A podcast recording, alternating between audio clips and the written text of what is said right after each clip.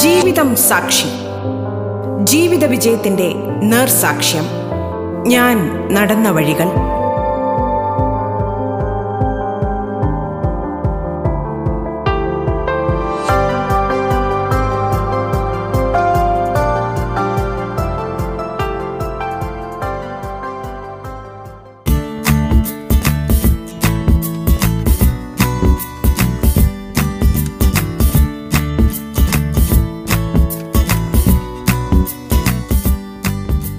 നമസ്കാരം പ്രിയ ശ്രോതാക്കളെ.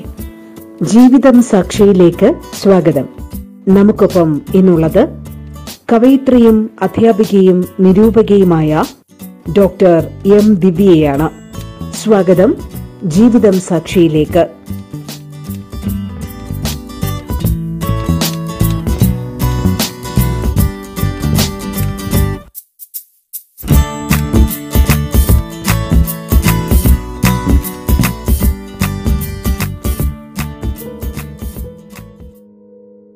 റേഡിയോ കേരളയുടെ എല്ലാ കൂട്ടുകാർക്കും എന്റെ വിനീതമായ നമസ്കാരം. എന്തെല്ലാം വിഷമങ്ങൾ എന്തെല്ലാം വെല്ലുവിളികളാണ് ഈ ഒരു ജീവിതത്തിൽ എനിക്ക് നേരിടേണ്ടി വന്നിട്ടുള്ളതെന്നാണ്. നമുക്കറിയാം എഴുത്ത് ജീവിതം ഒട്ടും സുഖകരമായൊരു ജീവിതമല്ല. അപ്പം നമ്മൾ എഴുതിയ കൃതികൾ മറ്റുള്ളവർ വായിക്കുമ്പോൾ നമുക്ക് സന്തോഷം ലഭിക്കുന്നു. വായനക്കാർക്ക് പക്ഷേ അറിയില്ല നമ്മൾ ഏതെല്ലാം സ്ട്രഗിളിലൂടെ ഏതെല്ലാം വിഷമഘട്ടങ്ങളിലൂടെയാണ് കടന്നു പോകുന്നത്. അത്തരം വിഷമഘട്ടങ്ങൾക്കിടയിൽ എവിടെയാണ് ഈ രചനയുടെ സ്ഥാനം? എപ്പോഴാണ് നമ്മൾ ഇത് എഴുതുന്നത്? ഇതൊന്നും വായനക്കാർക്ക് അറിയില്ല. എന്നെ സംബന്ധിച്ചിടത്തോളം വളരെയധികം ജീവിത പ്രയാസങ്ങൾക്കിടയിലാണ് ഞാൻ എഴുതിയത്. ഞങ്ങളുടെ കുടുംബത്തിൽ ഹസ്ബൻഡിന്റെ ചേച്ചിയുടെ മകൾ വളരെ പെട്ടെന്ന് ഒരു ഇരുപത്തൊന്ന് വയസ്സുള്ള കുട്ടിയാണ്. പെട്ടെന്ന് ഉള്ള അവളുടെ മരണമൊക്കെ ശരിക്കും നല്ലോണം തളർത്തിയിട്ടുണ്ട്. എങ്കിലും നമുക്ക് ഒരു ജീവിതത്തിൽ ഇനി മുന്നോട്ട് പോയല്ലേ പറ്റൂ എന്നുള്ള ഒരു തോന്നലിൽ അങ്ങനെ ജീവിക്കുന്നു എന്ന് മാത്രം. പക്ഷെ നമ്മളെ സംബന്ധിച്ചിടത്തോളം നമുക്ക് ഒരു ലക്ഷ്യമുണ്ടെങ്കിൽ ജീവിക്കാൻ അനേകം കാരണങ്ങൾ ഉണ്ടെങ്കിൽ നമുക്ക് മുന്നോട്ട് പോകാൻ പറ്റും. അപ്പോൾ എന്റെ രണ്ട് കുട്ടികൾ ഒരാൾ പത്താം ക്ലാസ്സിലായി രണ്ടാമത്തെ മോന് മൂന്ന് മൂന്നാം ക്ലാസ്സിലായി അവൻ. അപ്പോൾ അപ്പോൾ ഇനി നമ്മൾ നമുക്ക് വേണ്ടിയിട്ടുള്ള ജീവിതമൊക്കെ കഴിഞ്ഞു. ഇനി നമ്മൾ മക്കൾക്ക് വേണ്ടിയിട്ട് ജീവിക്കണം എന്നാവുമ്പോൾ അതിന്റെ ഒപ്പം തന്നെ ഈ എഴുത്ത് മേഖലയിൽ എന്തെങ്കിലുമൊക്കെ ആകണം എന്നുള്ളൊരു ആഗ്രഹം കൂടി ഉണ്ടായിരുന്നു. അതിന്റെ ഭാഗമായിട്ടാണ് എഴുതി തുടങ്ങിയതും എഴുത്ത് പുരോഗമിക്കുന്നതും ഒക്കെ ചിലപ്പോൾ രാത്രിയിലാകും എഴുതാനുള്ളൊരു ഒരു തോന്നൽ വരുന്നതൊക്കെ ചിലപ്പോൾ രാത്രിയിലാവും. എല്ലാവരും ഇറങ്ങിക്കഴിഞ്ഞിട്ടായിരിക്കും ചിലപ്പോൾ നമ്മൾ എഴുതാനിരിക്കുക. അതല്ലെങ്കിൽ കൂടുതൽ സമയവും വെളുപ്പം കാലത്തൊക്കെ നന്നായിട്ട് എഴുതാൻ പറ്റിയിട്ടുണ്ട്. ആ സമയത്ത് ചിലപ്പോൾ എഴുതാനായിട്ടുള്ളൊരു മൂഡ് വരികയാണെങ്കിൽ അപ്പോൾ എഴുതും.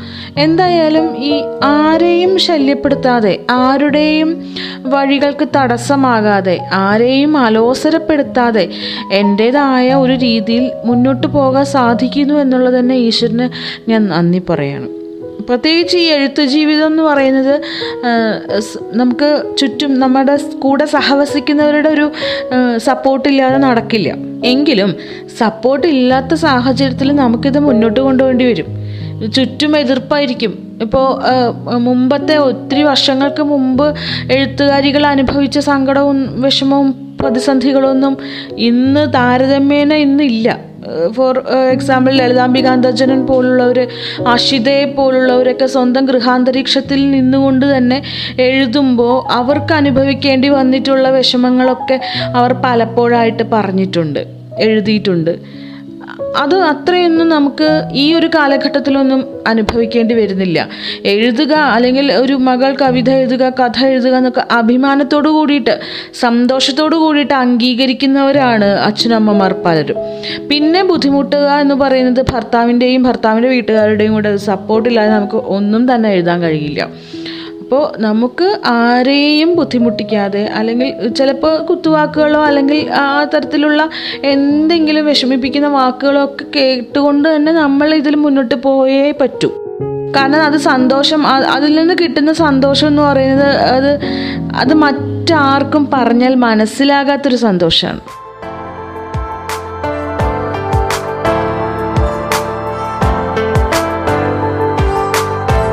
നിങ്ങൾ കേട്ടുകൊണ്ടിരിക്കുന്നത് ജീവിതം സാക്ഷി. നമ്മുടെ പേര് അച്ചടിച്ച് വരുമ്പോൾ മാഗസീനിൽ നമ്മുടെ പേര് അച്ചടിച്ച് വരുമ്പോൾ അതേപോലെ നമുക്കൊരു അംഗീകാരം കിട്ടുമ്പോൾ ഒരുപാട് വായനക്കാർ നമ്മളെ തിരിച്ചറിയുമ്പോൾ കിട്ടുന്ന ഒരു സന്തോഷത്തിന് പകരം എന്ത് സന്തോഷമാണുള്ളതെന്ന് എനിക്ക് ഇപ്പോഴും മനസ്സിലായിട്ടില്ല. അത് വളരെ വലുതാണ്. നമുക്കത് ഒരിക്കലും മറക്കാൻ കഴിയാത്ത ഒരുപാട് അനുഭവങ്ങൾ തരും എഴുത്ത് എന്ന് പറയുന്നത്. അത് സത്യം പറഞ്ഞാൽ അപരജീവിതമാണിത് നമ്മൾ ഓരോ കഥാപാത്രങ്ങളായി മാറുന്നു.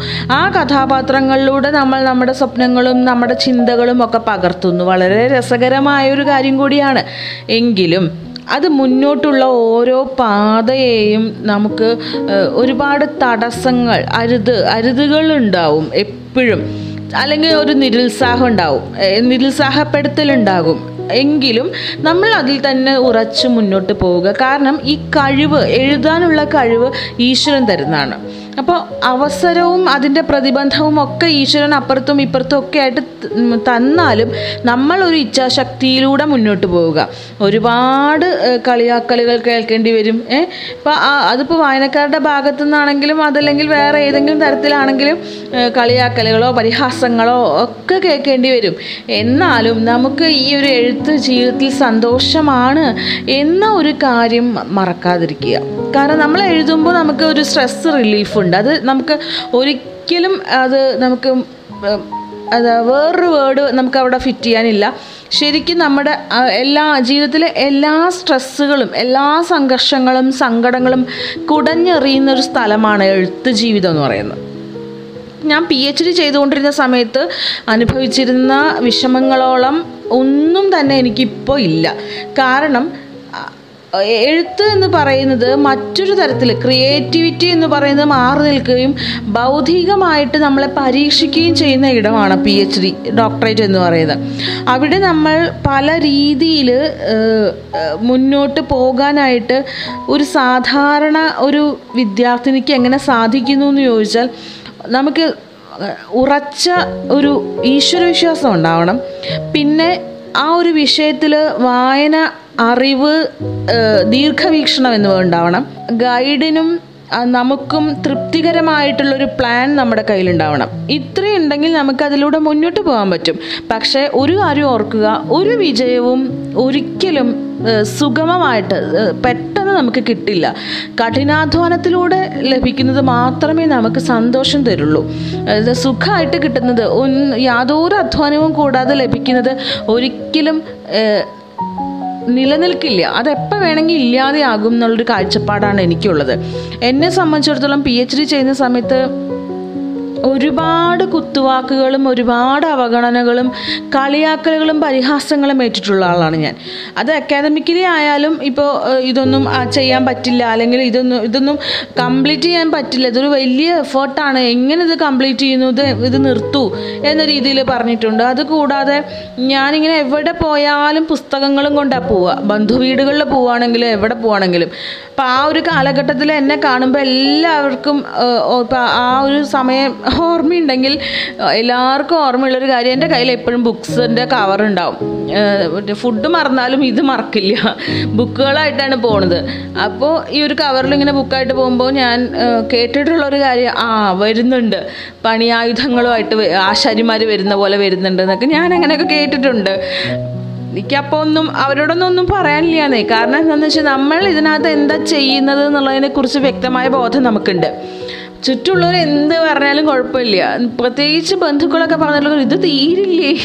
ഇതെന്താ ഇത് പി എച്ച് ഡി ഇതെന്ത് തീരാത്ത തീരാത്തതെന്ന് വെച്ചാൽ ഇതിനൊന്നും നമുക്ക് മറുപടി ഇല്ല. എന്തുകൊണ്ട് തീരുന്നില്ല എന്ന് ചോദിച്ചാൽ നമുക്ക് അതിനൊന്നും അപ്പോൾ വ്യക്തമായ മറുപടിയില്ല നമുക്ക് ഒരു പക്ഷെ അറിയില്ല ഇതെപ്പോൾ തീർക്കാൻ പറ്റും എന്നുള്ളതിനെ കുറിച്ച് നമുക്കും ചിലപ്പോൾ അറിയാൻ പറ്റണമെന്നില്ല. അങ്ങനെ കുറേ കേട്ടിട്ടുണ്ട്. അത് കൂടാതെ എത്രയോ പേര് അത് പറ്റാതെ അത് പകുതി വഴി ഉപേക്ഷിച്ച് പോയിട്ടുണ്ട്. അതേപോലെ ഏതെങ്കിലും ജോലിക്ക് ശ്രമിച്ചൂടെ? ഇത് നിർത്തൂ. ഇത് ജോലിക്ക് ശ്രമിക്കൂ. ജോലിയല്ലേ വലുത്? എന്ന് ഒരുപാട് പേര് പറഞ്ഞിട്ടുണ്ട്. അത് ശരിയാണ് എന്ന് എനിക്ക് ചിലപ്പോൾ തോന്നാറുണ്ട്. കാരണം ജോലി തന്നെയാണ് വലുത്. എനിക്ക് ജോലി കിട്ടാൻ കുറച്ച് വൈകി. അത് ഒരു ഏഴ് വർഷത്തോളം പി എച്ച് ഡി ചെയ്തതുകൊണ്ടാണ് അത് വൈകിയത്. അപ്പോൾ എനിക്ക് തോന്നുന്നു പക്ഷേ ജോലി ലഭിച്ചിട്ട് പി എച്ച് ഡി ചെയ്യാം എന്നുള്ള ഒരു ലെവലാണെങ്കിൽ എനിക്ക് തോന്നുന്നു ഇത് ഇത്രയും പെർഫെക്റ്റ് ആയിട്ട് എനിക്കിത് ചെയ്യാൻ പറ്റുമായിരുന്നില്ല എന്നാണ് എനിക്കിപ്പോഴും തോന്നുന്നത്.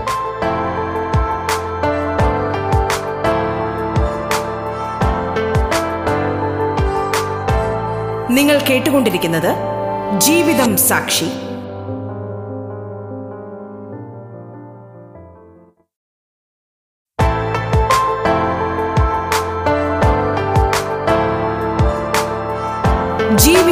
സാക്ഷി തുടരുന്നു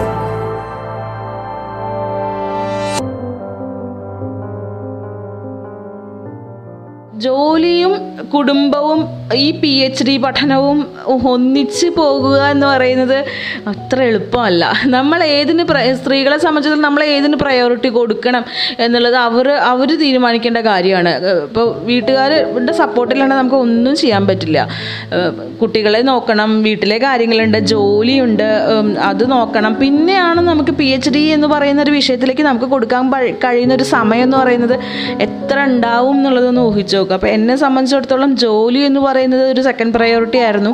ആദ്യം പി എച്ച് ഡി കഴിയട്ടെ. ഏതായാലും ഇത് തുടങ്ങി വെച്ചുള്ളൂ എത്രയോ പേരെ എനിക്കറിയാം. തുടങ്ങി വെച്ചിട്ട് അത് കംപ്ലീറ്റ് ആക്കാൻ പറ്റാതെ ഒരുപാട് ഒരുപാട് പ്രശ്നങ്ങളിൽ പെട്ട് ഇതിൽ നിന്ന് മനസ്സ് മാറിപ്പോയ ഒരുപാട് പേരെ എനിക്കറിയാം.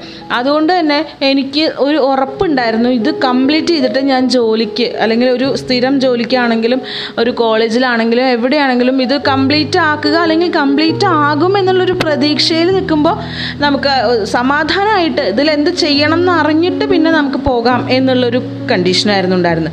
അതുകൊണ്ട് തന്നെ പല പലതരത്തിലുള്ള അവഗണനകളും ഉം, പലതരത്തിലുള്ള പിന്നെ കളിയാക്കലുകളും പരിഹാസങ്ങളും ഒക്കെ നമ്മൾ അവഗണിച്ചിട്ടുണ്ട്. അപ്പം അങ്ങനെ ഒരു അവഗണിക്കാനുള്ളൊരു ഒരു ചങ്കൂറ്റം അല്ലെങ്കിൽ ഒരു മനസ്സ് നമുക്ക് ഉണ്ടാവണം. അല്ലാതെ പെട്ടെന്നൊന്നും നമുക്ക് വിജയം കൈവരില്ല. ഞാൻ ആ ഒരു സമയത്തൊന്നും ബന്ധുക്കളുടെ വീടുകളിലേക്ക് കഴിയുന്നത് ഞാൻ പോകാതെ നോക്കും. കാരണം ബന്ധുക്കൾക്കും എല്ലാവർക്കും അറിയേണ്ടത് എന്താ? പഠിപ്പൊക്കെ കഴിഞ്ഞില്ലേ? ജോലിയായോ?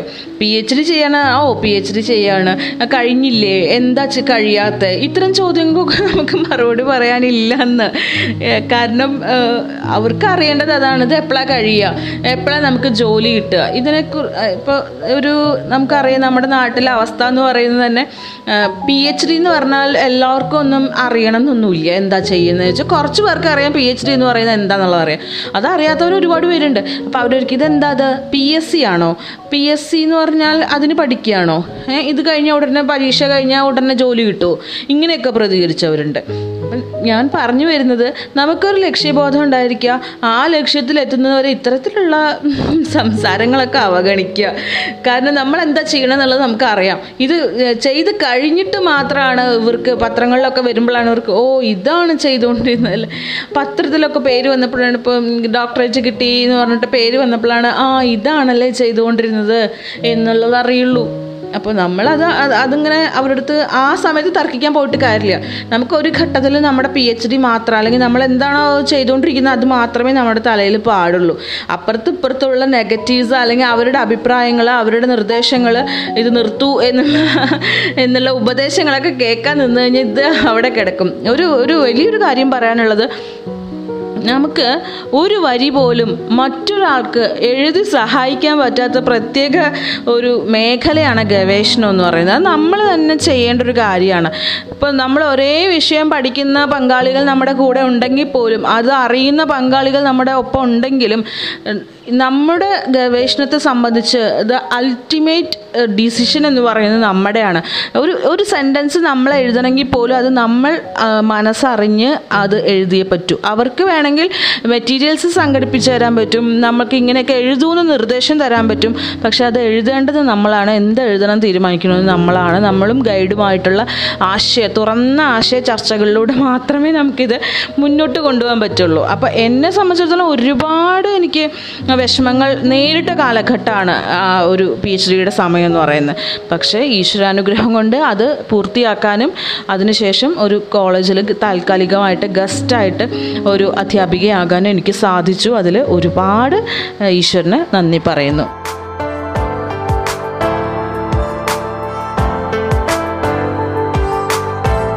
നിങ്ങൾ കേട്ടുകൊണ്ടിരിക്കുന്നത് ജീവിതം സാക്ഷി.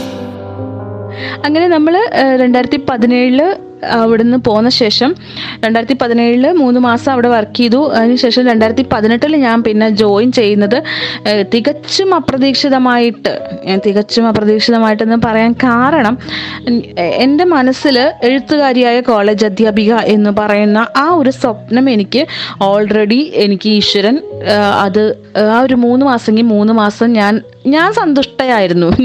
അത് ഞാൻ സന്തോഷവതിയായിരുന്നു. മറ്റുള്ളവർ അറിഞ്ഞില്ലെങ്കിൽ പോലും. ഞാൻ എഴുത്തുകാരിയായി കഴിഞ്ഞു.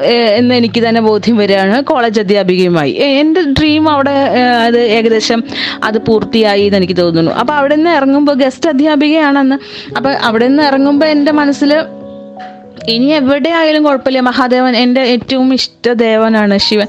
അപ്പോൾ ഇനി മഹാദേവൻ തീരുമാനിക്കട്ടെ എന്നുള്ള ഒരു ലെവൽ മാത്രമാണ് എന്റെ മനസ്സിലുണ്ടായിരുന്നത്. ഒരു പ്രാർത്ഥന മാത്രമാണ് എന്റെ മനസ്സിലുണ്ടായിരുന്നത്. പക്ഷേ എനിക്ക് തന്നെ വിശ്വസിക്കാൻ പറ്റുന്നില്ല. രണ്ടായിരത്തി പതിനെട്ടിൽ എനിക്ക് ഒരു ഗവൺമെന്റ് തൃശ്ശൂരിൽ ഒല്ലൂർ ഗവൺമെന്റ് കോളേജിൽ ഞാൻ ഇന്റർവ്യൂവിന് വരികയും അത് അത് ലഭിക്കും. ആ ഒരു ചാൻസ് എനിക്ക് കിട്ടുന്ന എനിക്ക് തീരെ വിചാരിച്ചിട്ടുള്ളതല്ല.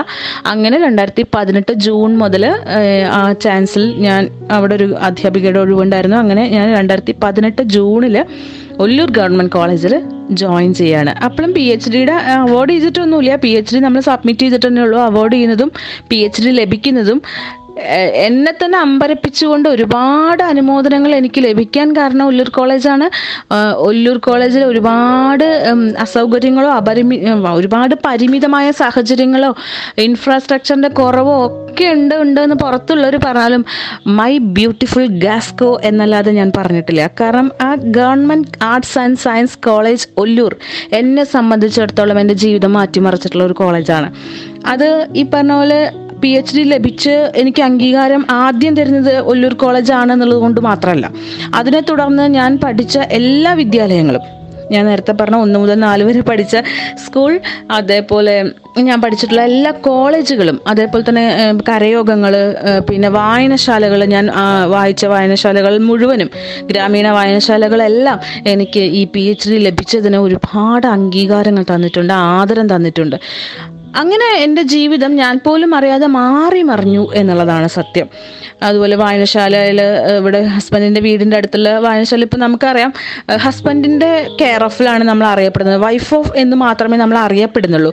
പക്ഷേ ഈ ഒരു പി എച്ച് ഡി ലഭിച്ച ശേഷമാണ് പിന്നെ ഈ ആളുടെ വൈഫ് ഇത്രമാത്രം പഠിച്ചിട്ടുള്ള ഒരാളാണ് പി എച്ച് ഡി നേടിയിട്ടുള്ള ഒരാളാണെന്നൊക്കെ അറിയുന്നത് അങ്ങനെ അവർ എനിക്ക് വായനശാലയുടെ ഒരു ആദരം തരികയും പിന്നീട് വായനശാലയ്ക്ക് വനിതാവേദിയുണ്ട്. അപ്പം ഞാൻ വനിതാവേദിയുടെ പ്രോഗ്രാംസിനൊക്കെ ഞാൻ പോകാറുണ്ടെന്നുള്ളത് എനിക്ക് വായനശാലയായിട്ട് അങ്ങനെ പിന്നെ വായിക്കാൻ പുസ്തകം എടുക്കാൻ പോകുന്നതല്ലാണ്ട് എനിക്ക് യാതൊരു ബന്ധവും ഇല്ലായിരുന്നു. പക്ഷേ ഏഹ്, വേദി വനിതാ വേദിയുടെ പ്രസിഡന്റായിട്ട് എന്നെ തിരഞ്ഞെടുക്കുകയും അങ്ങനെ വനിതാ വേദിയുടെയും കൂടെ ചുമതല വന്നപ്പോഴാണ് എനിക്ക് തോന്നുന്നു ലിറ്ററേച്ചർ സാഹിത്യത്തിന് ഒരു ജനകീയ മുഖം ഉണ്ടാക്കേണ്ടതുണ്ട്. കുറച്ചും കൂടി സാഹിത്യം ജനങ്ങളിലേക്ക് എത്തേണ്ടതുണ്ട് എന്ന് എനിക്ക് ബോധ്യം വന്നത്. അങ്ങനെയുള്ള ഒരു അവസരം അങ്ങനെ ചെയ്യാനുള്ള ഒരു അവസരം എനിക്ക് കിട്ടുന്നത്. അത് അതിന് കാരണം ഈ പി എച്ച് ഡി തന്നെയാണ്. ഞാൻ- പറഞ്ഞല്ലോ ഒരുപാട് പരിമിതികളും ഒരുപാട് ബുദ്ധിമുട്ടുകളും പ്രത്യേകിച്ച് ഒരു സ്ത്രീ എന്ന നിലയിൽ ഒരുപാട് വെല്ലുവിളികളും എനിക്ക് ഉണ്ടായിരുന്ന കാലഘട്ടമാണ്. ഈ രണ്ടായിരത്തി പതിനാറ് പതിനേഴ് ഏകദേശം പതിനഞ്ച് മുതൽ തന്നെ ഞാൻ ഒരുപാട് സ്ട്രഗിൾ ചെയ്തിട്ട് നിന്നിട്ടുള്ള ഒരു വ്യക്തിയാണ്. ചുറ്റു തടസ്സങ്ങൾ മാത്രമേ ഉള്ളൂ. അത് അക്കാദമിക്കലി ആയിക്കോട്ടെ ഫാമിലി പരമായിക്കോട്ടെ എങ്ങനെ ആയിക്കോട്ടെ നമുക്ക് തടസ്സങ്ങൾ മാത്രമേ ഉണ്ടായിട്ടുള്ളൂ. അതൊരു സുഗമമായിട്ടുള്ള ഒരു യാത്രയേ അല്ല. അപ്പോൾ ഹോസ്റ്റലിൽ ഇരുന്നിട്ട് നമ്മൾ പഠിച്ച് വിജയം നേടി ഡിഗ്രി ടൈമിൽ പക്ഷെ അതുപോലെയല്ല വിവാഹം കഴിഞ്ഞ് നമുക്ക് കുട്ടികളുടെ ഒക്കെ ചുമതല വരുമ്പോൾ ഭർത്താവിന്റെ വീട്ടിലെ ചുമതലകളുള്ളപ്പോൾ നമുക്ക് ഒരു സ്ട്രഗിൾ ചെയ്തിട്ടൊരു കാര്യം നേടിയെടുക്കുക എന്ന് പറയുന്നത് ഒട്ടും എളുപ്പമല്ല. പക്ഷെ ഈശ്വരൻ എന്നെ വിടാതെ തുണച്ചു എന്ന് വേണം ഞാൻ കരുതുന്നത്. അങ്ങനെയാണ് ഞാൻ ഇപ്പോഴും വിശ്വസിക്കുന്നത്. കാരണം അത് അവിശ്വസനീയമായിരുന്നു. ഒരുപക്ഷെ എൻ വി കൃഷ്ണവാര്യരുടെ ഗദ്യസാഹിത്യം പോലുള്ളൊരു സാഗരത്തിൽ എന്നെപ്പോലെ ശരാശരി ബുദ്ധികാരിയായിട്ടുള്ള ഒരു പെൺകുട്ടി ഇത് നടക്കുമോ? ഇങ്ങനൊരു വർക്ക് അത് ഗ്രൂപ്പ് ഓഫ് വർക്ക് ആണെങ്കിൽ ഓക്കെ ഇത്രയും വലിയൊരു കാര്യം ദിവ്യ എങ്ങനെ ഒറ്റയ്ക്ക് ചെയ്യുന്നു എന്നുള്ള രീതിയിൽ എന്നെ നിരുത്സാഹപ്പെടുത്താൻ ശ്രമിച്ചവരുണ്ട്. അത് അക്കാദമിക്കലി അല്ലെങ്കിൽ ഇന്റലക്ച്വലി ഞാൻ ഏറ്റെടുത്തിട്ടുള്ള ഒരു ചലഞ്ചും കൂടിയായിരുന്നു. അത് എളുപ്പവുമായിരുന്നില്ല.